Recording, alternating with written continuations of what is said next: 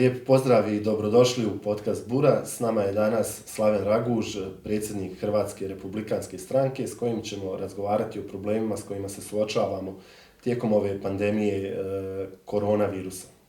Slavene, dobar dan, dobro nam došao. Dobar dan, hvala na pozivu i pozdrav svim gledateljima podcasta Bura. E, kako, kako podnosiš ove dane u izolaciji, kako ti se ovo sve čini? Pa ne moram ti iskren bit. E, ja sam po prirodi e, introvertna osoba, tako da mi e, ovo baš teško nešto... Ne, i, Političar pa introvert. da, što je malo i, i u neku ruku i, i, i oksimoron, tako da onaj...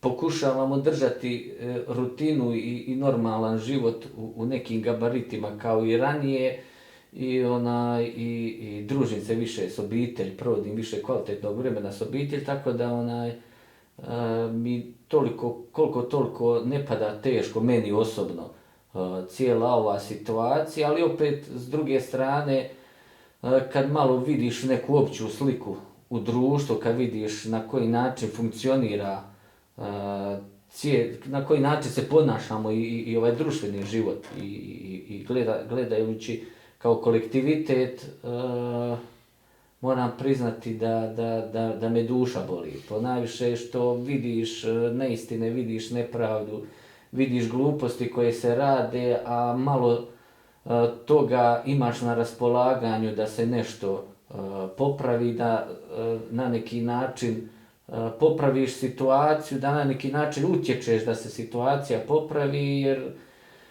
uh, Uh, praktično mi živimo policijsku državu.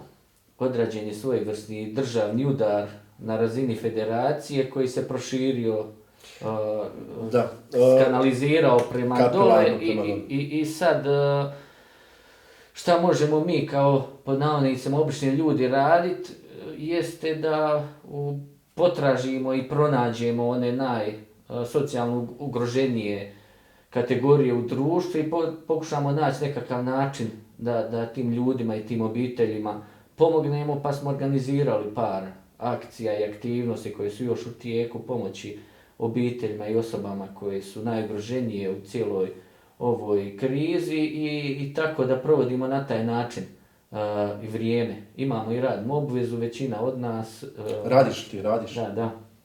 Radim uh, i kad, to, kad, kad nisam na poslu, pokušavamo ovako organizirati se po terenu, pomagati ljudima koliko možemo, utjecat na ove nekakve stvari, koliko se može utjecati po pitanju cijele koordinacije ovom i upravljanje ovom krizom, ali e, e govorim ti, e, malo toga možemo urati da se stvari e, vrate u nekakav e, kolosijek normalnog života, rutine normalnog života. Jer da. nikako da shvatimo mi općenito da život mora postojati unatoč koronavirusu, koronavirusu i da, da, da će postojati život nakon koronavirusa. Nama nikako da uđe u svijest, pogotovo ovih vladajućim strukturama, da mora postojati život unatoč, unatoč koronavirusu. Ali idemo, idemo malo ovaj sve to detaljnije proći kroz cijelo, cijelo ovaj zadnjih mjesec dana ili možda već i malo jače ovaj što se sve izdogađalo. Dakle, dolaskom e, koronavirusa u Bosnu i Hercegovinu imali smo jednu vrlo snažnu reakciju vlasti na svim razinama. Vrlo brzo su uvedene različite mjere, ograničeno je nije ograničeno kretanje odmah na početku, nego se sugeriralo ljudima da ostanu izolirani i tako dalje. Poslovi su obustavljeni, zatvoreni su gostelski objekti u prvom redu, ostale su samo trgovine. Što misliš ti? E, je li to bila dobra reakcija? Jer a, ako pogledamo sada rezultate, vidimo svakim danom zapravo sve manje e, a, novo zaraženih. Dakle, je li to ipak u, urodilo nekim plodom? Pazi, moralo je uroditi e, plodom. E, prva stvar, kasilo se sa reakcijom. Dakle, prvi zaraženi, službeno potvrđeni zaraženi pacijent koronavirusom je bio registriran u Banja Luci, mislim da je bio četvrti ožujak uh, ove godine. Već tada su se morale razmišljati o donošenju uh, adekvatnih mjera u skladu sa zakonom o zaštiti stanovništva od zaraza i u skladu sa zakonom o, o zaštiti i spašavanju. Dakle, mi smo već tamo nekad uh, 8.3. Uh, slali dopise i, i javne apele da se proglasi stanje prirodne nesreće, jer uh, ne trebamo tu izmišljati toplu vodu, trebali smo samo vidjeti kako se situacija kretala u drugim državama koje su također bile pogođene koronavirusom, kako se situacija kretala u Hrvatskoj, Italiji, Njemačkoj i drugim zemljama. Uh, tada za, za te neke mjere da su donešene tada, mi bi već sada mogli krenuti u neku normalizaciju situacije. E, donešene su kasno, ali nisu donešene prekasno uh -huh. e, te mjere. Da su donešene u trenutku kada se e, E, proširila zaraza recimo u Republici Srpskoj, mi bi e, vrlo vjerojatno, e, ne bi vrlo vjerojatno po, po podacima struke ne bi imali klaster u Konjicu, ne bi imali dva klastera u Mostaru, dakle puno bi manje bilo zaraženi da se stanje prirodne nesreće, jer u nas ne postoji vanredno stanje, vanredna situacija, kao što sad ova se koristi terminologija, jer u nas mm -hmm. vanred, po zakonu vanredno stanje može postojati samo, može proglasiti samo uh, parlament, državni parlament na prijedlog predsjedništva države koje pak to donosi na preporuku ministarstva obrane u slučaju mm -hmm. opasnosti, neke neposredne ratne opasnosti opstanka za Bosnu i Hercegovinu, nove stanje prirodne nesreće. I... Znači, ako neko atakuje na Bosnu i Ja, to je vanrednost. Ovo što mi trenutno živimo je stanje prirodne nesreće i to je terminologija mm -hmm. koja, se, koja se treba koristiti. To je zakonska terminologija koja se treba koristiti jer, jer a, a, zakon je jasno a, donio na koji način se pona, ponašati. U svakom slučaju odmah je tu uspostavljena neka hijerarhija recimo federalna civilna zaštita. E pa u to tome tome želim uh -huh. uh, i, i doći. Uspostavljena je protuzakonita hijerarhija, urađen je pravi državni udar. Dakle vraćam se na ono uh, prethodno što sam govorio da da da da smo mi tamo nekad 8. 3. i i 10. smo uh, 3. tražili da se uh, proglasi što prije stanje prirodne nesreće. Zašto E, stanje prirodne nesreće, zato što to sa sobom vuče neke zakonske e, ovlasti i zakonske posljedice e, koje diktiraju točno na koji način se ponašati u tim datim okolnostima. Šta se u nas dogodilo? U nas se e, kreiralo neko ad hoc vladajuće tijelo koje se zove Federalni stožer civilne zaštite na, koje, na čijem čelu sjedi uh, intelektualna i stručna veličina utjelovljena u liku i dijelu Fahrudina Solaka. On je dakle, inače direktor civilne, civilne zaštite, zaštite federacije. E, dakle, e, praktično njemu su tome stožeru na čijem je on čelu su date ovlasti da on izdaje naredbe i zapovjedi što treba raditi ministarstvom. Ja misliš da on to sve sam smišlja? Jer recimo ja kad ga vidim, mene jeza uhvati, mene, ja se Ma naravno, bojim za svoju nije sudbinu, on kapacitet da on sam to, naravno da je on isturena neka osoba, u biti isturena lutka na, na koncu stranke demokratske akcije i oligarhije koja, koja je okupljena unutar toga, unutar te, vodstva te stranke. Jer šta je primarni cilj tu biti? Tu je primarni cilj centralizirati svu moć na razini federacija, sad im je ova cijela situacija došla ko kecam desetku, kako bi se uh, ukinuli, ukinulo autonomija županija, ustavna autonomija je li, županija. Uh, federalna, federalni taj stožer nadređen županijskim stožerima? Uh, stožerima civilne zaštite. Da, da. E sad, tu treba uh, pojasniti neke stvari. Oni se pozivaju na zakon zaštiti i spašavanju, članak 108, koji govori da stožeri civilne zaštite mogu upravljati isključivo snagama i sredstvima civilne zaštite. Mm -hmm.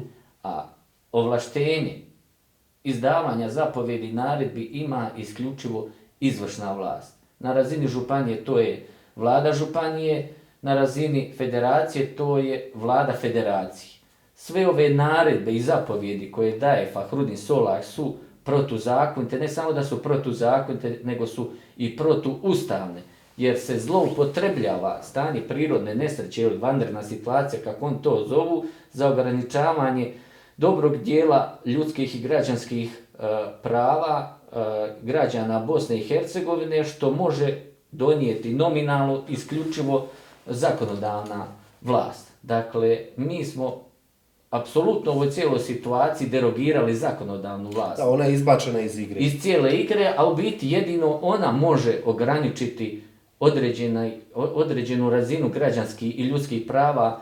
Preslikavam, susta, preslikavam sad slučaj iz Belgije. Uh, jučer ili prekjučer je parlament Belgije dao zeleno svjetlo vladi, premijerki, zaboravio sam kakvo je ime, da u određenoj mjeri ograniči uh, građanska i ljudska prava žiteljima Belgije, budući da Belgija ima statistički najgore podatke o, o žrtvama uh mhm. -huh. slijedom zaraze koronavirusa, možemo i o tome pitanje kako ne rade te statistike. Statistike stvarne su puno manje u Belgiji nego što su zvanične, ali eto, oni sve te žrtve uh, svrstavaju budući da je juniji stanje prirodne nesreće, van nema sad pojma kako se to u njih zove, E, oni sve te žrtve stavljaju pod koronavirus, ali da se uzimaju e, posljedično žrtve od koronavirusa, podaci su puno manji u Belgiji, ali zbog njihovog statističke obrade podataka, oni su trenutno najugroženija, najlošija, čak po statistikama lošiji od Italije. Ali parlament je dao ovlast izvršnoj vlasti da ukine i ograniči određeni razinu ljudskih građanskih prava. Šta se u nas dogodilo? Parlamenti ne postoje. Federalni parlament ne postoji, a pogotovo ne postoje skupštine županija. Izvršna vlast također ne postoji, stvari su preuzeli stožeri civilne zaštite. A po zakonu stožeri civilne zaštite su operativna tijela.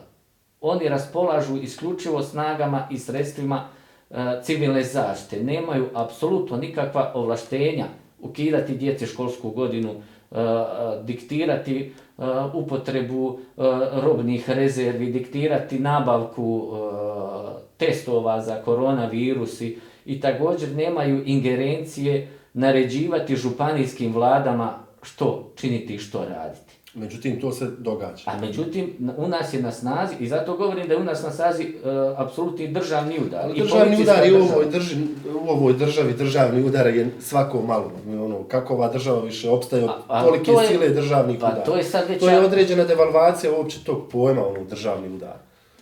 Sad je u pravom smislu državni udar. Prije smo imali nekakav uh, privid suverene države, Eh, E, jer je i parlament funkcionirao bez obzira na preglasavanja, jer je izvršna vlast funkcionira, funkcionira bez obzira i tu na preglasavanja i također funkcionirali su županijske skupštine. Evo ja sam kao zastupnik u skupštini HNŽ-a, mi smo imali samo nedavno jedan prošireni kolegi skupštine i to je to. Dakle, apsolutno je derogirana zakonodavna vlast na svim razina, počeo državne pa do, ne, ne, ne zasjede ni općinska vijeća, ni gradska da, vijeća. Da, mada je derogirana ona i bez ove, pa normalno, bez pandemije. ali sad je baš ovo isplivalo na, na, po, uh, Samo na da se vratimo, da, da, da ne odlutamo od teme, dakle, je li federalni stožer nadređen županijskim stožerima? Jeste županijski stožer na civilne zaštite, mm -hmm. to jeste nadređen, ali nije nadređen vladama. Nije županijama, znači nije, nije federalni stožer nadređen, nadređen županiji kao tako. Zašto da. to pitam? E, sjetimo se kad je Herceg-Bosanska županija, kad je odlučila da se skroz zatvori kako bi mm, prevenirala zapravo dolazak koronavirusa e, na područje te županije jer je bolnica slabo opremljena i tako dalje. Pa smo vidjeli reakciju koja je bila. E, je li Herceg-Bosanska županija imala pravo napraviti da. ono što su napravili? Dakle, Herceg-Bosanska županija e, i premijer Herceg-Bosanske županije u trenutku donošenja te odluke koja je malo nespretno formulirana. Da, i oni su kazali to je bilo glavni kamen spoticanja kao svim državljanima Bosne i Hercegovine. Malo je nespretno formulirana, ali to je način na koji, na koji su trebale sve županije e, postupiti. I, oni, I to je pravi model. Dakle, nije u potpisu zapovjednik civilne zaštite neki mm -hmm. gore, nego i potpisu premijer Županije koji je donio tu zapovjed. Zapovjed se donijela na večer, ujutru je već otkazana. E, nažalost, to, to, je, to je, vraćam, ono, to je činjenica da mi apsolutno nemamo politički identitet kao Hrvati, jer radi se o većinski Hrvatskoj županiji i nemamo tu smjelost da stojimo iza odluka koje, koje donosimo. Dakle, to je način na koji je trebalo postupiti i Hercegovačko-Neretvanska županija i Zapadno-Hercegovačka A sjetimo se isto na tom tragu kako je u federalnom stožeru civilne zaštite, kako je derogirana Jelka Milčević do premijerka i ministrica financija. Pazi, nije ona dakle, derogirana. Ona je, ne, u, jedno, u jednom danu njena uloga je promijenjena. Dakle, ona može, ne mora biti na tim sjednicama, može, ne mora Pazi, ih tu, tu sazivati. si pogriješio, to, to nije istina. Ona je zapovjedni, zapovjednik stožera Federalne uprave civilne zaštite i, stoji u potpisu svih uh, zapovjedi. Mislim, trebala bi stajati u potpisu svih zapovjedi ako uzmeš do, one, do onoga državnog subudara, dodatnog udara, kad je zamijenjena onaj e, članstvo toga federalnog O tome ja govorim, o tom trenutku. Ona je opet dan uvečer je e, odrađen, on, ja mislim da je Novalić izmijenio članstvo e, federalnog stožera civilne zaštite. Ujutro sam bila sjednica federalne vlade gdje je Jelka Miličević, svi hrvatski ministri sjedili kao da se ništa nije dogodilo. O, E, to, je, dakle, to je već drugo u- pitanje. U potpisu Zašto svih to tako tih zapovjedi, a osobito u potpisu svih tih isplata, jer vratit ćemo šta je, šta je srž cijelog problema, naravno novac. Stoji potpis Jelke Miličević. Da li je to ona potpisala, da li to Fakrudin Solak ima njen faks, faksimil, to nas ne zanima. Ono što je činjenica, Hrvati trenutno imaju sve alati na razini federacije zaustaviti ovaj državni udar. Ali zašto ga ne zaustavljaju? Zato što je tu ruka ruku mije. Na razini federacije sav utrošak sredstava za, sa namjenskog računa zaštitu i spašavanje, što je uh, srž i suština. Dakle, radi se isključivo utrošku sredstava sa namjenskog računa zaštitu i spašavanje, što su na desetine milijuna, mogu poslije to pojasniti.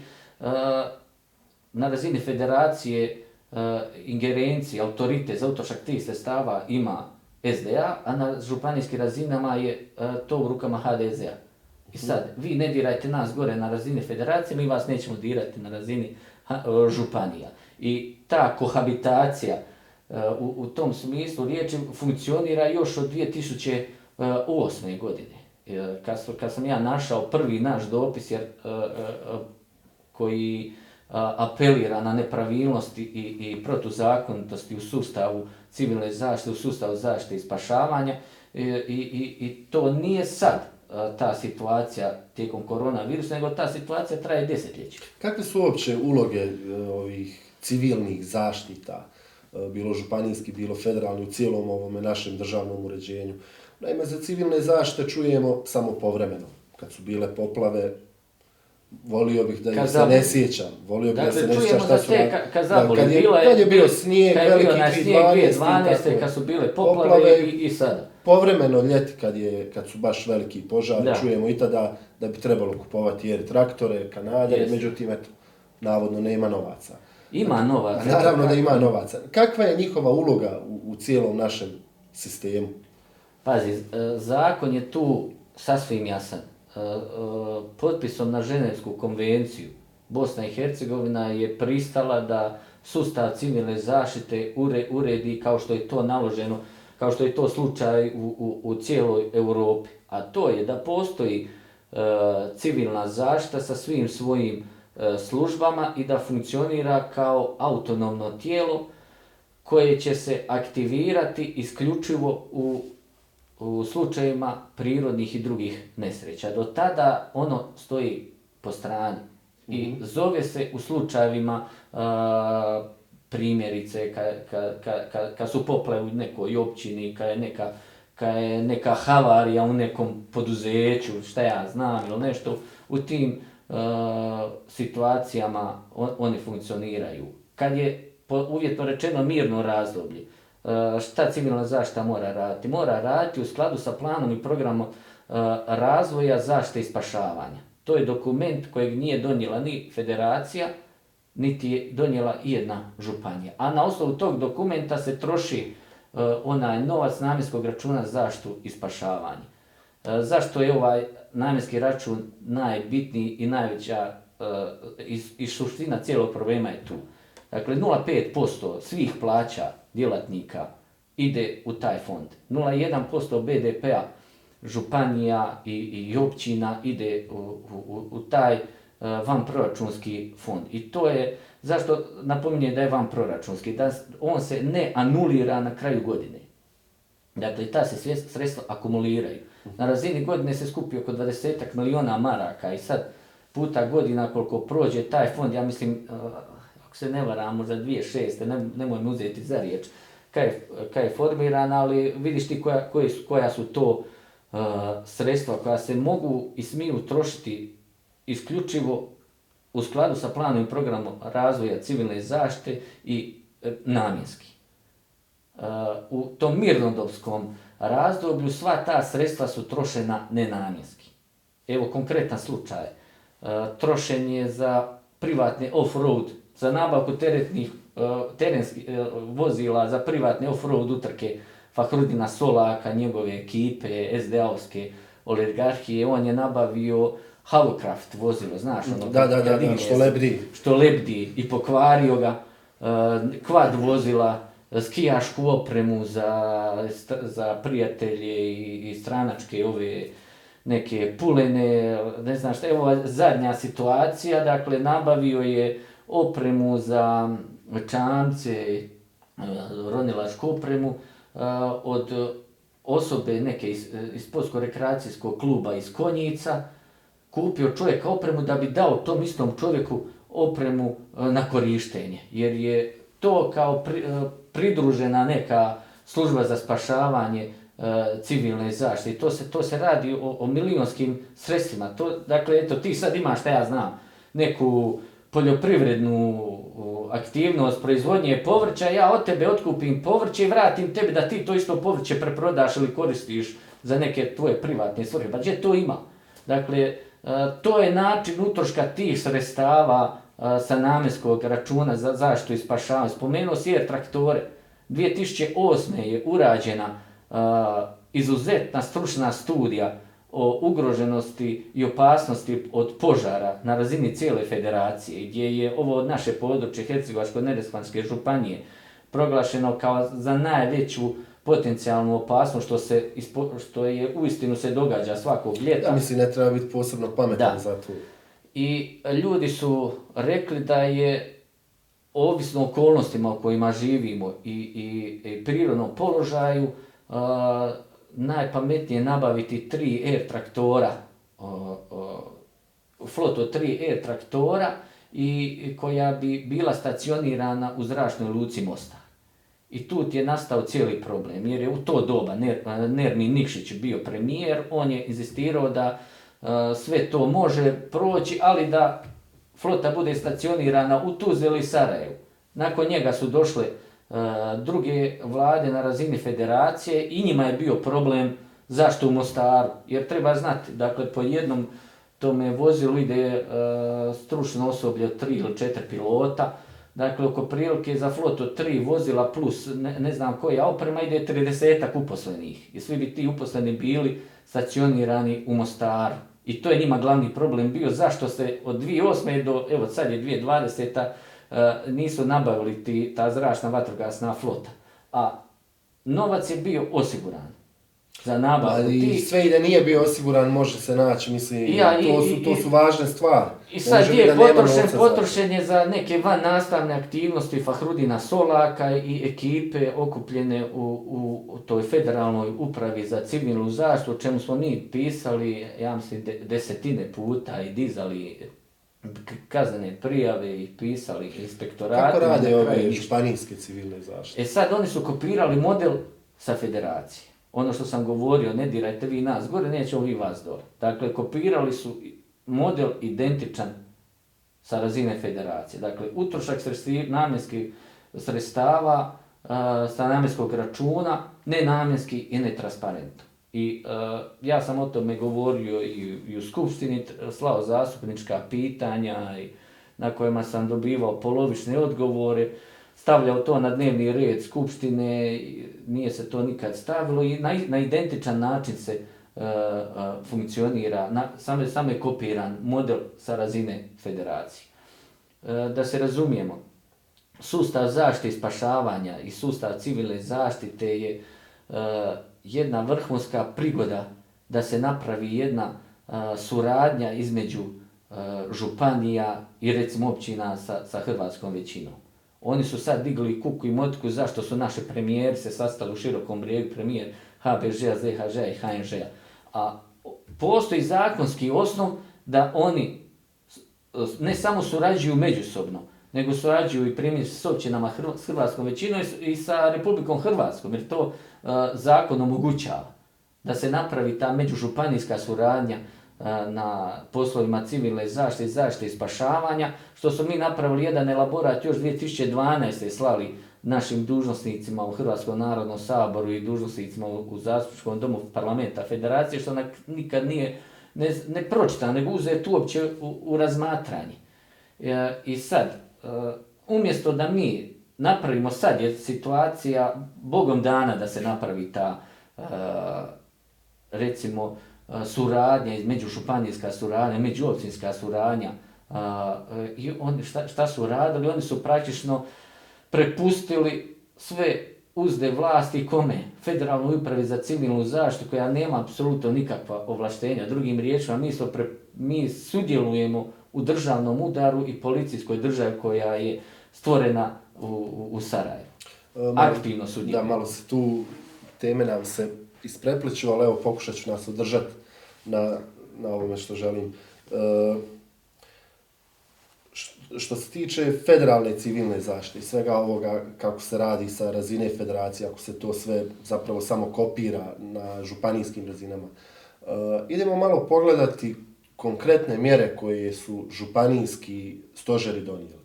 Što su to oni točno uradili u cijeloj ovoj situaciji? Ok, drže se te neke preskonferencije u zadnje vrijeme bez novinara, što je meni ono suludo. Pazi, to je... I sad pokoja ova mjera, evo, nećemo se kretat, ostanite u kućama, ok, ok, razumijem, ali ono, sve rade liječnici, medicinsko osoblje, ono je, to su ljudi koji zapravo se bore protiv ove pandemije. Političari, što misliš ti? Pazi, stvar ti je, e, prvo moram jednu premisu napraviti. Mm -hmm ni županijski stožeri nema ingerencije donositi bilo kakve mjere, bilo kakve zapovjedi. Županijski stožer može samo donijeti preporuke izvršnoj vlasti, dakle vladi županije, koja mora biti u potpisu svih uh, odluka. Dakle, konkretno u našem slučaju Hercegovačko-Neretanske županije ne može uh, Eh, koje znači ovaj Eugen Ćubela donositi odluke o prestanku škole, o naređivati ministarstvu unutarnjih posla, jer od zako, zakonski nije ovlašten, zato nije u stanju prirodne nesreće. Može samo raspolagati snagama i sredstvima civilne zaštite, a to su povjerenici civilne zaštite po mjestima i naseljima koji ne postoje. Dakle, zakon nije, nije proveden i taj minimum zakonski da mi imamo u svakom, ne svako naselje, svaka zgrada mora imati mjesna zajednica, mora imati povjerenika civilne zaštite i adekvatnu opremu koja bi se podijelila građanima, u slučajima prirodne nesreće zaštitnu opremu, što nije u nas slučaj. Mjere i naredbe i zapovedi može donositi isključivo izvršna vlast, u našem konkretnom slučaju premijer Nevenko Herceg, koji mora biti u potpisu svih ovih e, zapovjedi. I to je, zaklju, e, zatvaram tu premisu. Dakle, e, mjere koje su donešene, sad, bez obzira što, što znam da su protuzakonito donešene, su u, u dobra doba korektne i dobre. Ali u nas konkretno je problem što su prepisani iz Hrvatske. A Hrvatska ne samo ima drugačije društveno uređenje, nego drugačiju uh, upravnu infrastrukturu. I uh, Hrvatska je donosila mjere prvenstveno uh, vodeći se posljedicama uh, zemljotresa u Zagrebu u sjeveru Hrvatske. Konkretno mjera od zabrani kretanja. Hrvatska je donijela te mjere 23. ožujka kao posljedicu zemljotresa koji je bio 22. ožujka, kao prevenciju masovnog odlaska Zagrebčana i ljudi sjeverne Hrvatske na, na sela i, i u, u sjevernu Dalmaciju i okolo. Mi smo samo tu mjeru prepisali. A na koji način smo je prepisali? Na način da, da ljudima iz HNŽ-a smo praktično onemogućili odlazak iz Mostara u Stolac, iz Mostara u Čapljinu, iz Čapljine u Mostar, ali ljudi iz Trebinja i Sarajeva mogu neometano kretati uh, po, po HNŽ-u i dogodio se slučaj u Stocu gdje osoba iz Republike Srpske praktično unijela zaraz u općinu. Dogodili smo, imali smo slučaj, sad trenutno u Ljubuškoj imamo slučaj, a niko ne spominje e, uh, zaštitno epidemiološke higijenske E, mjeri. Imamo slučaj u, u, u, u Čaprini gdje, gdje u domu zdravlja rade dezinfekcije sa onim pumpama za, za zalijevanje vinove loze, e, zdravstveni djelatnici rade u molerskim zaštitnim odjelima i, i maskama koje ne, za, ne zadovoljavaju ni minimum e, uh, higijensko-zaštitnih uvjeta. I sad imamo situaciju da je u Čaprini, uh, ne znam, sedam ili devet zdravstvenih djelatnika iz Doma zdravlja uh, uh, zaraženo. Dakle, mi, se, mi kopiramo mjere iz Hrvatske, a ne bavimo se a, prevencijom. A, šta je ovdje? A, šta smo mi predlagali? Ja konkretno sam predlagao na prošljenom kolegiju Skupštine. Prva stvar, da se uvede kao prekršajna mjera a, nošenje maske i rukavica i pridržavanje za higijensko zatišnih mjera. Ako ne nosiš masku, hodaš po gradu ili ne držiš distancu, ko što mi sad držimo distancu od 2 metra, plati kaznu 200 maraka, kao da si vozio, ne znam, 120, uh -huh. gdje je ograničenje 60 maraka. 60. A, ko ne poštuje samo izolaciju izolaciju, da se to uvede kazna pritvora ili zatvor. U razgovoru sa osobama iz policijskih, policijskih dužnosnicima, on, oni su predlagali te mjere. Dakle, nisam ja to izmislio. Oni su predlagali te mjere, jer ovo što ove mjere, policijski sat ili ovo, ili, ili mjere da ja mogu izvesti, da imam psa, izvesti psa u šetnju, a ne mogu dijete izvesti eh, da se igra na suncu poštujući distancu i sve mi to, to je, to je, eh, apsolutni... Čemu, eh, baš tada kad si spomenuo, čemu služi policijski sat? Svakako ništa na večer ne radi, ljudi svakako nemaju gdje ići. Šta, pa ono, dobro, par švalera mogu uhapsiti, to je to. Mogu čemu služi to? onaj psihološki aspekt. A čemu i psihološki? Meni je to, ono... Ali, pazi, prvi 15 dana ili 20 dana koliko traje ta neka inkubacijski period koronavirusa, mogu razumjeti da, da je karanten maksimalni. Ali mi, pazi, mi imamo prošlo ti prvi 15-20 dana, mi imamo nova dva ključna tjedna, prošla ta nova dva, sad imamo nova dva ključna tjedna. Dakle, mi moramo početi živjeti. Da, ali šta ja hoću reći, evo, da se digne policijski sat, gdje će, gdje će tko hodat? A onaj kome se hoda, taj će hodat bez obzira je li policijski sat ili nije policijski sat. Taj će svakako pa, to uraditi. Ja sam u, u trenutku donošenja odluke o policijskom satu rekao sam da, da, da uh, virus nema radno vrijeme. Dakle, ne, nećemo, ne možemo očekivati da virus radi, djeluje od, uh, ne znam, od 5 do, do, do 8 na večer, a poslije 8 na večer ne djeluje. Mislim, prvo to, to je nonsens. Drugi nonsens je zabrana kretanja osobama ispod 18 godina i plus 65, što smo vidjeli koliko je, koliko je moglo biti pogubno nakon što su došle uh, mirovine. mirovine. Jer prvi mah je rečeno sve organizirano, imamo mobilne matične urede, ljudi neće imati problema sa mirovinama, pa se onda spoznalo da je to pa normalno. Zašto ništa od toga? Jer je protuzakonito. ne možeš ti, dakle, uh, ljudima, mislim, to su neke stvari koje ja kao, kao apsolutni pravni lajk znam da, da, da su praktično Ali sa praktične, sad zaboravimo pravnu cijelu Ama, pravnu stranu, ali evo ovako, ono, ali, sa ljudske strane, sada... Očekuješ od vlasti da gleda generalnu sliku. Ali, dakle, dobro, mi dakle, smo ne možeš gledati, Bosne i Hercegovine. Ne možeš gledati isključivo zdravstvo. Ne možeš gledati isključivo, eto, taj mirovinski sustav. Ne možeš gledati isključivo gospod. Moraš gledati kompresivnu sliku. Dakle, obveza vlastodržaca je gledati kompleksivnu sliku. Dakle, zdravstvo. Normalno da će se baviti medicinskim aspektima, da će reći ne izlazite iz kuća, držite, perte ruke, ovo ono, ali ti ne možeš gledati samo na zdravstvo, možeš gledati možda prvi period, ali poslije moraš nastaviti živiti. Dakle, mi imamo ne znam koliko tisuća ljudi koji su ostali bez posla registriranih. A, a to je tek posebna tema koju ćemo... A ne govorite, je... mi moramo početi stvarati život. Mislim, trebali smo davno, unatoč koronavirusu. Razumiješ to? Pa, niko ne, ne razmišlja o tome, o, odnosno, vjerovatno i razmišlja, ali evo, nikako to nije u fokusu javnosti nikakve. Znači, uh, ovih mjesec dana, evo recimo u Mostaru, u nizu stanova su zatvorena djeca i starije yes, osobe. Yes. Je je tu psihološki jad? Tako je, dakle, što, ka, kakav to utjecaj na zdravlje tih osoba? Dakle, ti u jednom, trenutku, ti u jednom trenutku imaš čovjeka koji na tiskovnoj govori uh, o imu- kako je jedina, jedan i obrambeni mehanizam protiv koronavirusa i zaraze imunološki sustav. Koji je najglavniji vitamin uh, u, u, jedan od glavnijih, eto, recimo, Da, da. vitamina uh, u pitanju imunološki obrambeni mehanizama, što znamo mi iz opće kulture, je vitamin D. Vitamin D ne možete dobiti, možete u, u iznimno malim količinama u ishrani, ali on se generira... Ono, pola sata sunca i eto. I on se generira slijedom boravka na otvorenom, slijedom boravka na suncu. I ti u jednom trenutku govoriš to, ali djeca moraju ostati kući i ljudi, moj otac i majka koji dušu hrane u, u, u njivi tamo okopavajući na selu, ovo da ti si zabranio odlazak na selo. Druga stvar je što, što ogromna, neću reći ovo, dobar dio ljudi u biti razumije da ne postoji logika u tome, pa se ljudi ponašaju, naravno, stave rukavice i maske, poštuju distancu i onda i policija zaustavi i policija isto zna. Do, vidi, za, zaštitili se ljudi, poštuju, ajde, otiđite na otvoreno otiđite na, na selo, ali molimo vas, ne, ne družite se. I ne kazujte nikom. Ma dobro, stvar je u tome što d- d- dobar dio i policijskih službenika znaju dobro da, da ove neke mjere a, nemaju doticaja sa zdravim razumom.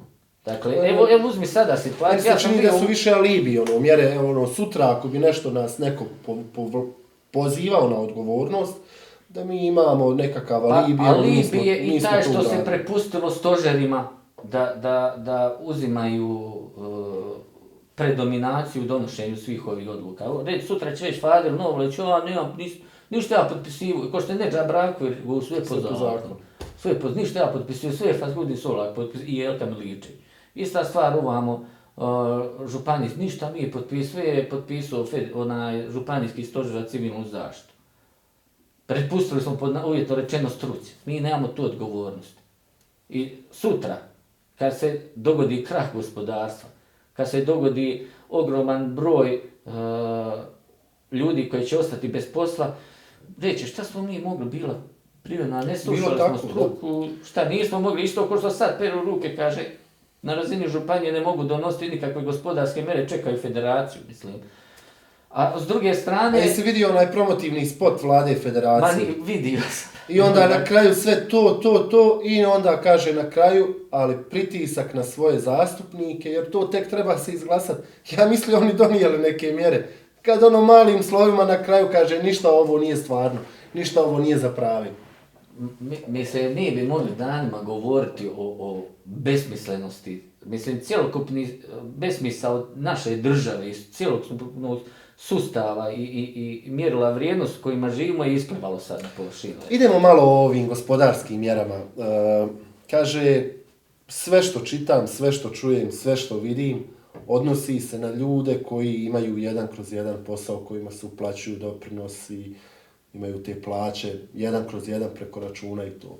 Ovi ljudi koji su u sivoj zoni, koji rade na crno ili nekako između, kome se nešto redovito ne uplaćuje, znači ljudi koji se bore sa životom svakako, oni su otpisani. Za njih nema nikakve pomoći. Imaju ovi koji su u stabilnim firmama, njima, njima će se malo I u pomoći. državnim službama, Da, i agencijama, pomoći. i fondovima. Svi ovi ostali jadnici koji, evo, nisu uspjeli iseliti iz ove države, nego nekako se i dalje ovdje varakaju, njima se crno žestoko piše, barem prema ovome što ja vidim, da se najavljuje da će biti pa neke mjere. činjenica, Jest, činjenica. Ti, ti imaš situaciju sada da a, dobar dio gospodarstva ne posluje. Dakle, Ogroman dio. dobar dio gospodarstva a, ne posluje, a s druge strane imaš apele ravnatelja Zavoda za zdravstveno osiguranje da se uplaćuju doprinosi. Bez obzira zato što ti nemaš apsolutno nikakvih prihoda, nemaš apsolutno nikakve dobiti, da ti uplaćuješ doprinose za, praktično za nerad. Jer, će, jer je uh, u, u, kažu, u opasnosti cjelokupni zdravstveni sustav. A zdravstveni sustav koji na razini godine je po izvješću Svjetske banke, Bosna i Hercegovina ima najveći udio u BDP-u ulaganja u zdravstveni sustav. Oni su, ta isti ravnatelj se hvalio uh, ZZO-a sa 13 miliona dobiti pod navodnicima uh, u, na kraju prošle godine. 13 miliona uh, dobiti koje je plasirao uh, ovim uh, zdravstvenim ustanovama. Na razini godine oko pola milijarde maraka na razini, na razini cijele države ide u sustav zdravstva. I sad ti govoriš gospodarstvenicima u opasnosti je cjelokupni zdravstveni sustav, uplaćujte doprinose bez obzira što nemate nikakvih prihoda, bez obzira što niste generirali apsolutno nikakvu dobit, uplaćujte doprinose. To je dakle činjenica onome što si ti govorio. A razlog e, da, da apsolutno ljudi koji su u realnom sektoru, koji uvjetno rečeno djeluju i rade i žive od te sive zone, su ostavljeni e, na milosti samima sebi. A ko je spašen? E, razne agencije, fondovi, zavodi, zastupnici, ministri, savjetnici, uzmimo, ovi oni. Uzmimo za primjer. A, a zašto imamo to? Zato što imamo praktično uh, na vlasti odnarođenu političku kastu koja nema apsolutno nikakvih dodirnih točaka sa obi, životom običnog građana. Dakle, ti ako desetljećima živiš na grbači građana, ima službeno auto, nije, ne znaš kada si gorio, ne znaš službeno gorivo, službena vozila, država ti je kupila stan, ti ga prebacio na sebe. Dakle, ti apsolutno nemaš pojma o tome kako običan građanin živi. I tvoje mjerilo životnih vrijednosti je tako da ti ne shvataš koje životne probleme ima čovjek koji, konob, koji živi od konobarenja, koji živi od, od sve ja znam, od gostiteljstva, koji živi frizer. od turizma, koji živi, frizer, ti nemaš pojma kako ti ljudi živi. Ne samo da nemaš pojma, ne želiš ih saslušati. Koje su njihove...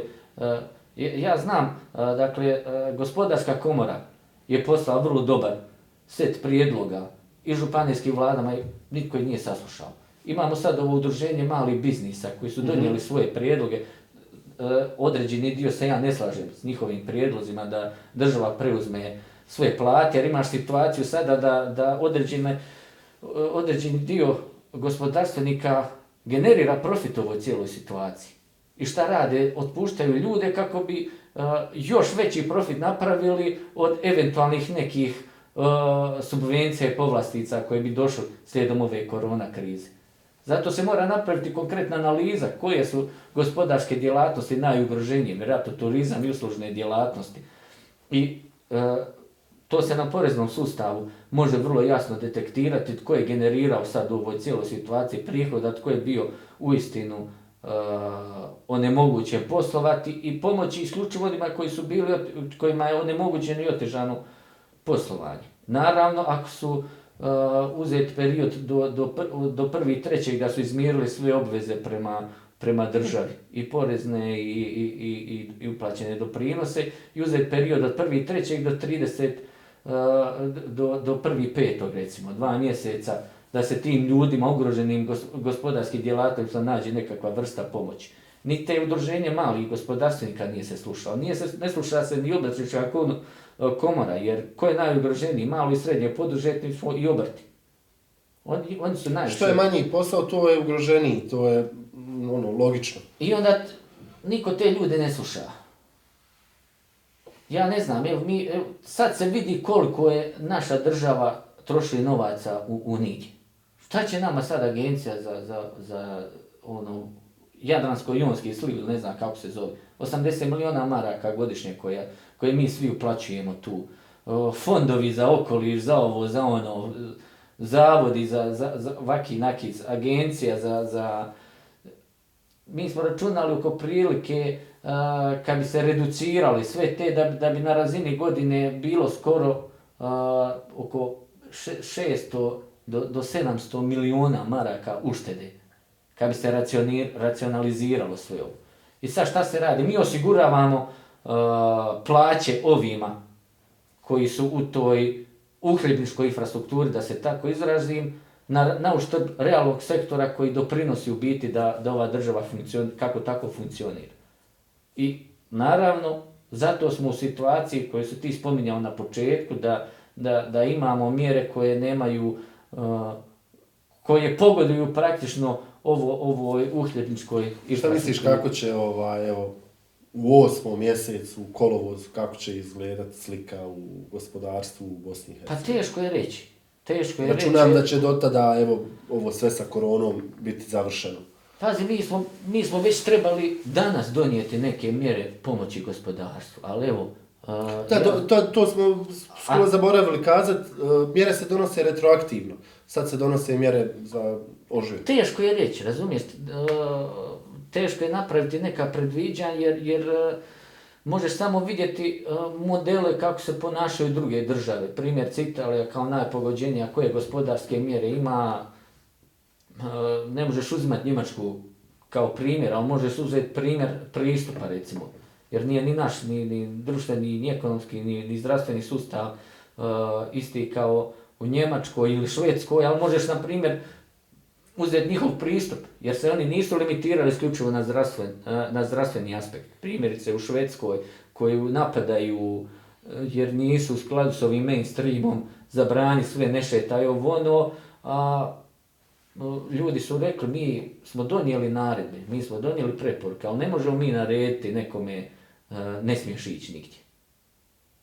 Italija e, je, je u prvi mah se ležerno krenula ponašati i plaćaju cijenu e, te svoje ležernosti i, i cijenu zdravstvenog sustava koji je pri, primarno na sjeveru došao do izražaja gdje su srezali, srezali troškove javnom, srezali ulaganje i novac javnom zdravstvu na što privatnog zdravstva, pa ka, kad je bila, kad se dogodila epidemija, prvo je krenula u privatnim e, klinikama koje su zataškavale sve podatke, protivno bi izgubili licencu. E, I zato sad postoji e, ogromni e, gap između sjevera i juga. Ona, oni su mislili kad je krenula ona invazija prema jugu, bijeg onih ljudi, da će, da će se e, epidemija proširiti na jug, ali nije ostala i gore. E, i, I dosta analitičara to daje za razlog e, taj zdravstveni sustav u Italiji koji je primarno fokusiran na privatni sektor i ljudi da ne bi izgubili licence, zato se dogodio taj bum, pogotovo nakon utakmice u, u, u, u, u u, u Bergamu. Jer je tad već bila... Milano je utakmica bila. Ja, u Milanu, ja, Atalanta iz Bergama. Da, da, da. Tako da, da se vrati na tvoje pri, možemo gledati šta se događa u drugim državama. Italija je već počela malo, bez obzira na, na statističke podatke, puštati ručnu kočnicu. Ima neke e, gospodar, donijela neke gospodarske, ali mogu e, računati na novac iz Europske unije. Mi na taj novac ne možemo računati. Mi možemo računati na, na ovaj zaduživanje ko, kod MMF-a, ali zaduživanje koje će završiti kao i do sada. Znamo li mi gdje je do sada završio novac od MMF-a? Ne znamo. Gdje je novac od akciza? Ne znamo. Gdje je novac od putarina A raznih? mi ne znamo ništa to. Tako da onaj, e, ne može se napraviti neko predviđanje na koji način će funkcionirati, kako će po- e, gospodarska slika biti u, u kolovozu, jer jednostavno e, nikad nismo doživjeli nešto ovako, nikad nismo e, bili pogođeni jednom ovakvom krizom i vjerojatno i, i teško je predvidjeti na koji način će se ovo reflektirati u nekom gospodarskom e, aspektu. E, Mi ovdje u podcastu Bura smo odlučili promovirati pivovaru Krš koja proizvodi pivo Bura. To je jedna mala, mala mikro uh, brewery sa širokog brijega. Kako ti je njihovo pivo? Odlično, odlično. Belgian Blonde Ale. Belgijski Blonde Ale. Odlično pivo. Ova, jesi li inače pivopija? Pa jes. vidi da se ne vidi prilož. Pa nemam pojma, evo 40 minuta piješ već tu jednu bocu. Pa zato što to si jel? jedno. Jedno si, šta nisi gajeb, s gajebom došao. Čuj, ovaj, dečki koji su slavili nisu mislili, mislili su da je to samo za degustaciju. E, pa moram mislili čefić da, ovaj,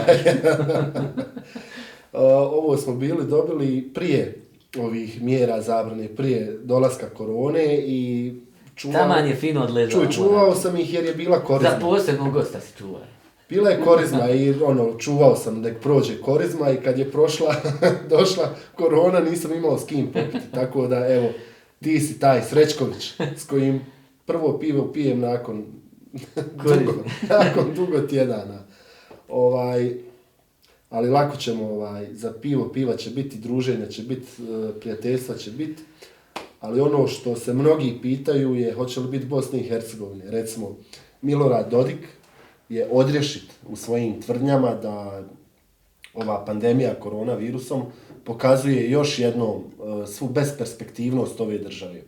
Uh, istovremeno vidimo drugačije političke procese, vidimo ubrzavanje nekih političkih procesa, recimo na početku našeg razgovora smo govorili o unitarizaciji, centralizaciji entiteta Federacija BiH i to je jedan proces koji dugo godina traje, ali vidimo sada da je, Sad je dobio na zamahu. i u dobra doba dobio i, i, i vidim i, i medijski zamah i medijsku Da, podršku i, se- propagandu da, i podršku i Počinje se to uh, postavljati kao novo normalno. Znači, Jeste, ali je to biti stvar kako, kako, kako god se ti postaviš, tako će ti biti. Mi imamo sve alate da se tome odupremo, ali te alate ne koristimo. Mi, Ajde idemo, kao Hrvati, prvo, idemo prvo vidjeti, ne, idemo može. prvo vidjeti što se to događa. Dakle, pandemija i politika. Uh, Kako je pandemija utjecala na političke odnose, idemo prvo razinu države, na državnoj razini. državna razina praktično ne postoji. Nije postojala praktično ni ranije, Ali ali sad pogotovo, državna razina ne postoji. Šta je država uradila uopće u svo ovo vrijeme? Zašto je se pitala? MMF, to je to. Da, i to je to. Ostalo je sve na I, entitetima. i, i, pa naravno, ko što, ko Ok. što, dakle, ono što sam govorio malo prije, na površinu je is, isplivao sav besmisao ove države. A cijenu plaća naravno uh, najugroženiji obični čovjek. Dakle, državna razina se pokazala i neadekvatnom, i neučinkovitom, i praktično besmislenom. Mi imamo sad situaciju da e, e, državna razina se pitala isključivo kada, je, kada se dogovarao aranžman sa uh, MMF-om kad se treba negdje uslikati. Evo sad je došao avion ovaj sa ovom uh, opremom što je Violeta na, naručila, uh, čovjek je zvao pomoć kod onoga državnog aparata, pomoglo je ministarstvo vanjskih poslova, došao Džaferović uslikao se. Dakle, funkcija ovih e, državne razine je isključivo slikanje, ako treba koga zaraziti, ko što je Željko Komšić zarazio na povratku iz, iz one Kanade, samo zato se nije znalo i tko zna koliko je ljudi zarazio onaj, uh, u, u, u Sarajevu i, i, i u državi. Dakle, zato nama služi državna razina. Uh, jer praktično ne koristimo ni za šta drugo. S druge strane im, imamo centralizaciju moći i u Republici Srpskoj i u federaciji e, entitetima. Dakle, Republika Srpska, spomenuo si Dodika, je iskoristila pametno ovu situaciju da dokaže kako oni mogu bez Bosne i Hercegovine, kako o, ne ovise ni po čemu o državnoj razini i mogu donositi sve zaključke i odluke e, autonomno i samostalno. A s druge strane imamo razinu federacije gdje se praktično e, Eh, želi u dobra doba eh, onemogućiti županije u odlučivanju, udariti na autonomnost županija primarnu, eh, to znači udariti na hrvatski narod u Bosni i Hercegovini i napraviti jednu unitarnu i centralističku paradržavicu na razini federacije gdje će praktično, koja će praktično funkcionirati kao neka mini Jugoslavija a, s kraja 80. i gdje je ulogu Beograda preuzelo a, Sarajevo. I sad je tu glavno pitanje šta tu u svemu Hrvati rade. Hrvati praktično su postali najveći borci za Bosnu i Hercegovinu, najveći borci za, za Federaciju Bosne i Hercegovine, jer pristaju praktično na sve. Ti si spomenuo uh, he, uh, premijera Herceg-Bosanske županije koji je u roku od par sati promijenio odluku na, na, na, na, na Galamu iz, Iz Avaza i Sen i- jedan. Ja. S druge strane imaš uh, cijelu plejadu hrvatskih ministara koji, koji šute u, u, na razini u, u, u vladi federacije. Šutili su i ranije, mi uvjetno rečeno evo, ne, ne sudjelujemo na, na uh, u izvršnoj vlasti na razini federacije jer nije došlo do izmjena izbornog zakona, a participiramo u punom kapacitetu u, u, u izvršnoj vlasti, donose se odluke, dižu se ruke. Dakle, praktično ljudi koji e, evo naj, najočigledniji su, primjer je ministarstvo zdravstva koje je moralo preuzeti glavnu ulogu u upravljanju ovom korona krizom jer je to zakon omogućava. Dakle, zakon zaštite stanovništva od zaraz, zaraznih bolesti daje ingerencije Ministarstvu zdravstva i Federalnom zavodu za javno zdravstvo Vjekoslav Mandić na čelu Ministarstva zdravstva, dr. Davor Pehar na čelu Federalnog zavoda za javno zdravstvo, u kojoj e, kako funkcionira u praksi, to vidjeli smo na, na, na primjeru sela Srednja Špionica, gdje, gdje se zbog jedne zaražene osobe, Srednja Špionica, jedino hrvatsko selo, e, dakle selo sa većinskim hrvatskim stanovništvom u općini Srebrenik, koja je većinski bošnjački stanovništvo, koja je zbog jedne zaražene prašno policijski zatvorila cijelo selo. Bez e, zakonski provedene procedure, bez zakonski provedene mjera ograničavanja, kretanja i karantena, dakle oni su digli policiju i zabranili svim iz zasela, zaselka da, da, da izlaze i ulaze u selo. Zašto sam spomenuo ministarstvo zdravstva i federalno za javno zdravstvo? Zato što se mjera ograničavanja, kretanja i karantena može donositi članak 46 zakona na prijedlog federalnog zavoda za javno zdravstvo donosi federalni ministar. A on, tamo su se skupili neki ljudi koji su sebe nazvali štab, niko ih nije imenovo i digli policiju i zatvorili Hrvatsko selo. E tako vam u praksi funkcionira, funkcionira uh, hrvatski predstavnici vlasti na razini federacije i na razini države. Dakle, uh, druga stvar, ti imaš zakon pripadnosti javnih prihoda gdje se praktično uh, ne samo Eh, hrvatske županije sa hrvatskom većinom, ali primarno županije sa hrvatskom većinom doslovno podkradaju na uštrb Sarajeva, eh, znamo oni ponderi i, i, i koeficijenti, da, da sad ne ponavljam stalno tu priču, od koje skinuo z dnevnog reda izmjene i dopune zakona o, o pripadnosti javnih prihoda koji bi u, u, u dobra doba ravnotežili te, te povrat tih sredstava i, i, i prijedlog na kojem, je rad, na kojem su radili predstavnici Hrvatskog naroda skinula ministrica financija Jelka Miliče iz dnevnog reda. A s druge strane ima situaciju gdje, gdje tamo gdje bi Hrvatska vlast morala biti najjača, to su županijske skupštine, županijska razina, prepušteno je sve po nekoj inerciji federacije.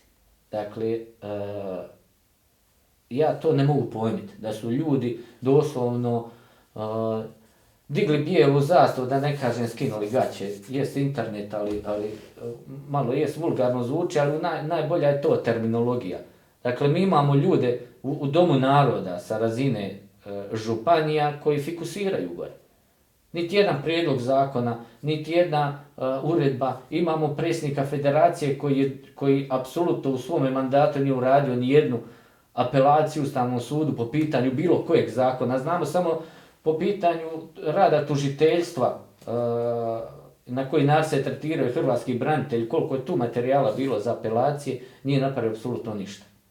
Dakle, imamo ljude koji prašno fikusiraju gore u Sarajevu, zaborave ko ih je birao i plaćamo naravno mi kao Hrvati tu cijenu i vraćam se na ono. I u dobra doba sudjelujemo u ovom centraliziranju cijele moći na razini federacije i u, u, u Sarajevu. Ja, ovo sve što se kazao, to su sve uh, već aktualni procesi od ranije. Znači, to je već sve nešto što traje godinama. Ništa Ali evo, i sad je sada. I sad je pod koronom, samo uh, ljudima, površinu. Da, ljudi su više obratili pozornost na te neke stvari. Jeste, ali evo, zašto se nije sada u situaciji prirodne nesreće, jer, jer to je Bogom dana situacija da se napravi međužupanijska suradnja, međuopćinska... Pa davno je trebalo to. Ma znam, ali evo sada, plan, davno evo da sada ti dakle, možeš, e, imaš sve preduvjete da to napraviš. Oni su napravili jedan sastanak kad je krenula Galama i Sarajeva, oni se prepali, nećemo više. A to formalni Zašto se toliko hrvatski politički predstavnici boje ljudi iz Sarajeva? Svojih kolega zapravo političara? Pa sve se to... E, sve boje to... se sudova? Ma, i pitanje... Procesa? Ma sumnjam ja da, da, da, da se boje procesa, evo uzmi uh, koliko je sudski procesa zbog političke korupcije, zbog bilo kakve korupcije bilo u Bosni i Hercegovini. Bio je ovaj jedan Jerko Lijanović, jednog šeta i sad slobodno. Ma da, to je... Dakle, daj mi jedan slučaj, tipa Ivo Sanader ili, ili Todorić ili šta ja znam, koji je bio Nadam Vidošević, bez obzira što je u Hrvatskoj postoji privid nekog uh, neovisnog pravosuđa. U nas ne postoji ni privid. Dakle, nemaš apsolutno nijedan slučaj, tako da, da taj strah od sudova, ona, ja ne uzimam kao neku relevantnu. Pa šta je onda? Pa mislim, radi se ruka ruku nije, znaš. Dakle, e, to je način kartelskog vođenja politike. Imamo podjele nadležnosti, podijeljen gdje, odak, gdje možeš ti trošiti pare, odakle mogu ja trošiti pare, ne diram ja u tvoje, ne diraj ti u moje, to je to. I, i radi Tako se... banalno. I, pa, mislim, onaj najjednostavniji, najjednostavniji odgovori su, su u biti Ja, onako... Okamova britva. E. Ovaj, evo već sada opet uh, moramo kasti u ovome trenutku, nekako se i nazire kraj cijele ove priče sa koronavirusom, ajde hoće li biti još mjesec dana ili možda čak i dva, nije bitno, ali uglavnom nekakav se kraj nazire. E, život, a i politički život, gospodarski život će nastaviti dalje nekako sa svojim tijekom. Uh, u ovoj godini trebaju se održati izbori lokalni, trebaju se promijeniti izborni zakon, barem što se Mostara tiče, treba se promijeniti zbog drugih stvari izborni zakon, krupni politički događaji su pred nama. Uh, ja mislim osobno da je ova pandemija utjecala na sve to, uh, posebno na ikakvo diranje Pa izbornog dobro, ja mislim... Što misliš? Hoće se održati izbori? Ja mislim isto tako da se produžava bezrazložno cijela ova, ma, ne bojim se, anarhija, kako bi se stavili pod tepih svi ti problemi. I kako se ne bi dogodilo, Kako bi se opet imao alibi zašto nismo Da. o- riješili Da. izborna pravila jer ti, evo, ti imaš situaciju trenutno, evo, spomenuo si pozitivne rezultate u HNŽ-u po pitanju zarazi ovoga, onoga, zašto se ne najavljuje bilo kakav onaj, uh, Dizanje restrikcija, um, Ja. smanjivanje barem. Eto, mi smo, dakle, prije četiri tjedna imali onaj famozni govor e, ravnatelja Doma zdravlja, izdržite 15 dana, gledajte film, ovo ono, prošlo 15 dana, šta sad? Mislim, čovjek koji je realno govorio, koji je pravo govorio i čovjek koji, koji je rekao stvari koje, koje je trebalo i ranije reći, ali eto došao čovjek u tu prigodu da tu to kaže, ljudi su ga poslušali, imamo objektivan pad, sam se spomenuo, šta se čeka sa popuštanjem restrikcija. Ja ne kažem, ajmo se sad odmah grlit, ljubit to ono, ali Daleko od toga. e, šta se smeta za, za e, koji je razlog da ne radi e, butik tamo negdje, nema pojma, u, u, u Naveni, a radi u, u jednom tržnom centru, drugi kat e, trgovine, velikom tržnom centru koji prodaje odjeću. Koji je razlog? Koji je razlog da, da se maltretira ljude u, u, u, u, u ovoj župi, ode što odu u misu poštivajući distancu, a u tržni centri puni? Dakle, mor, moralo se već krenuti, a ne razmišljati o krenuti popuštanju nekih restrikcija. Šta je? Šta je osnovno? Osnovno je da se pridržava e, uh, higijensko-epidemioloških zaštitnih mjera, da se nose maske, da se nose rukavice, da se, no, da se drži distanca i da još se drže ugostiteljski objekti i restorani u, u nekoj fazi zabrane rada, jer objektivno tu su najveća okupljanja. Ali zašto se ne dopušta drugim segmentima gospodarstva da, da, da, da ne rade? A neki rade. Da. To su veliki problemi. Ja ne znam kako će to sve završiti. Bojim se, ovaj, jer sada e, nema više ni iseljavanja, znaš. Do sada ljudi koji su bili nezadovoljni svime ovime što se ovdje događa, oni su imali Mogli izlaz. su ići, jes. Išli su i gotovo. I nije bilo nikad ovdje kritične mase za neki, ajde nazovimo, mada ne volim se tako izražavati, taj socijalni bunt, jer to je, to je izlizana fraza. Pa jes, ali nemaš u nas mentalitet toga nekog. Međutim, ako mi ovdje uh, u sljedećih godinu dana budemo imali tisuće ljudi u snazi, bez posla i bez para, koji ne mogu svojoj obitelji osigurati osnovne stvari, neko će morati platiti za to. Pazi, uh, to neko će morat platit, uh, slušamo evo recimo, dvije, spomenuo se onaj snijeg, 2012. u roku od dva dana je u Mostaru nestalo osnovnih namirnica. Da se nije snijeg počeo topiti, e, pitanje je kako bi e, ljudi, čime bi se hranili. Zašto je nestalo osnovnih namirnica? Zato što smo mi pokrali davno već robne rezerve, pogotovo u onoj e, eri 2008-2012 gdje je nestalo do kako može nestati preko 3000 tona žita iz robnih rezervi i, i, i namirnica. Inspekcije, inspekcijske službe su rekle da agencija za, za robne rezerve ne funkcionira po zakonu, dokazali cijeli niz koruptivnih radnji, vlada federacije uh, donijela uredbu s kojom će se zatvoriti, te, uh, zatvoriti ta agencija, napraviti novi gospodarski subjekt, na kraju toga nije bilo ništa. Dakle, to je prvi uh, put kad sam ja čuo, neko za ovo mora odgovarati, kad je nestalo u Mostaru hrane.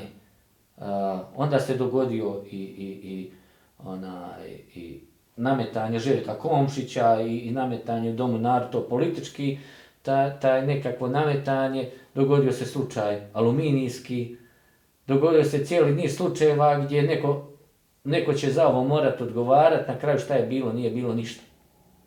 Dakle, očekivati ta neki socijalni bunt kod nas ovdje je, je po meni, uh, neću reći utopija, ali, ali graniči sa utopijom. Uh, ova situacija sada uh, nismo je nikada doživjeli. Puno ljudi će platiti cijenu i već plaća cijenu cijele ove anarhije, samo što mi imamo jedan medijski mrak.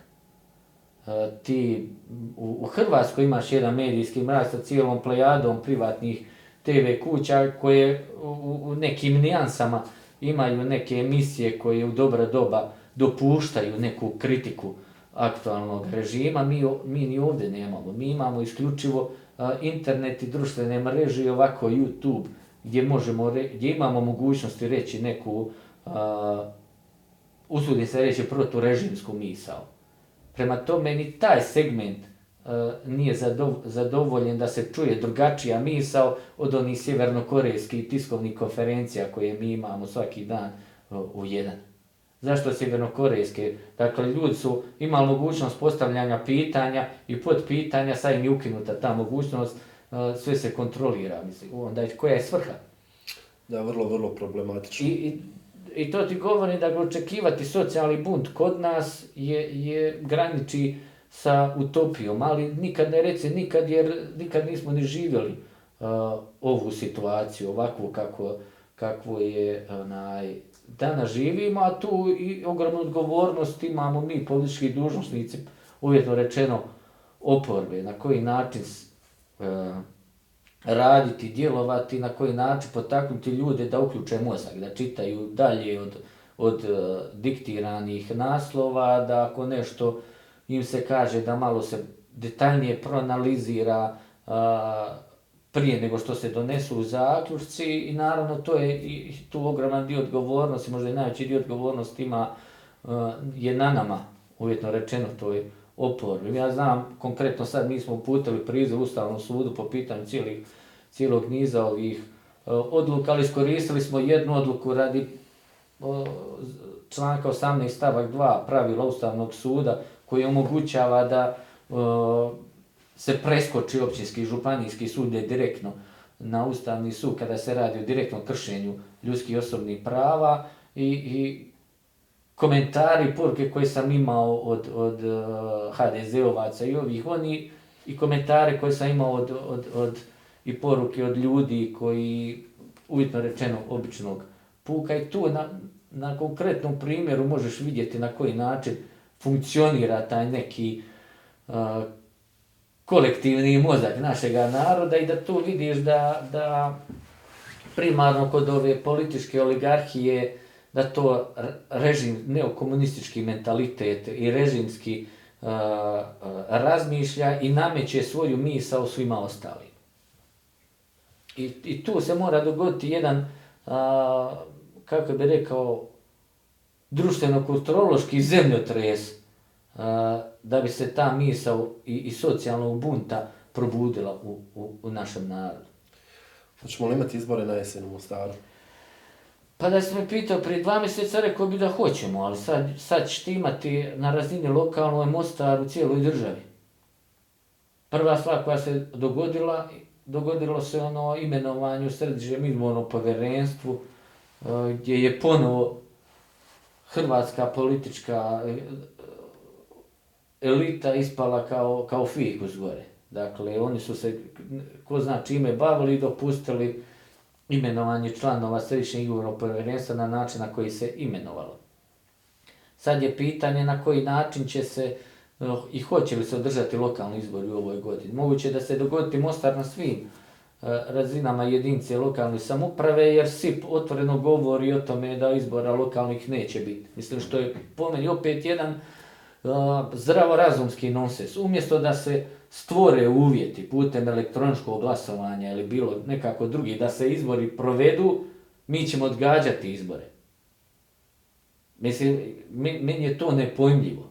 Dakle, gdje bolje prigode nego sada napraviti uh, izborni proces, uskladiti sa suvremenim tehnološkim životom kojeg živimo, napraviti sustav elektroničkog glasovanja, ali mi, mi ćemo radi odgoditi izbore nego učiniti, u, u, napraviti... Učiniti ih poštenijim i transparentnim. Da, napravi, a pa to je razlog zašto se, zašto se i odga, ide u odgađanje, jer se neće moći dati uh, glasovati iza 17 sati, neće moći birački odbor nadoheklavati glasove, brisati, poništavati listiće. Dakle, mi umjesto da omogućimo uvjete da se izborni proces provede, mi ćemo odgađati izbore za dogodine.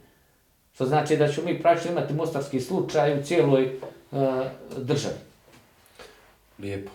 Pa naravno lijepo. To je ono što, što si ti spomenuo da, da se svi ovi veliki politički problemi uopće nitko ne raspravlja. Sad im je ovo kokes na desetku došao. Imamo korona, virus, krizu, ne možemo razgovarati ni o čemu drugom.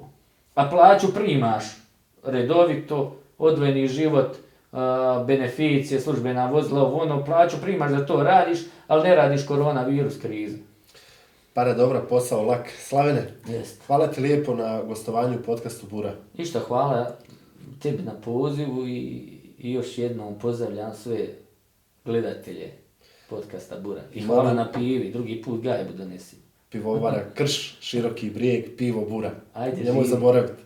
Neću. hvala i vama što ste bili s nama, vidimo se uskoro.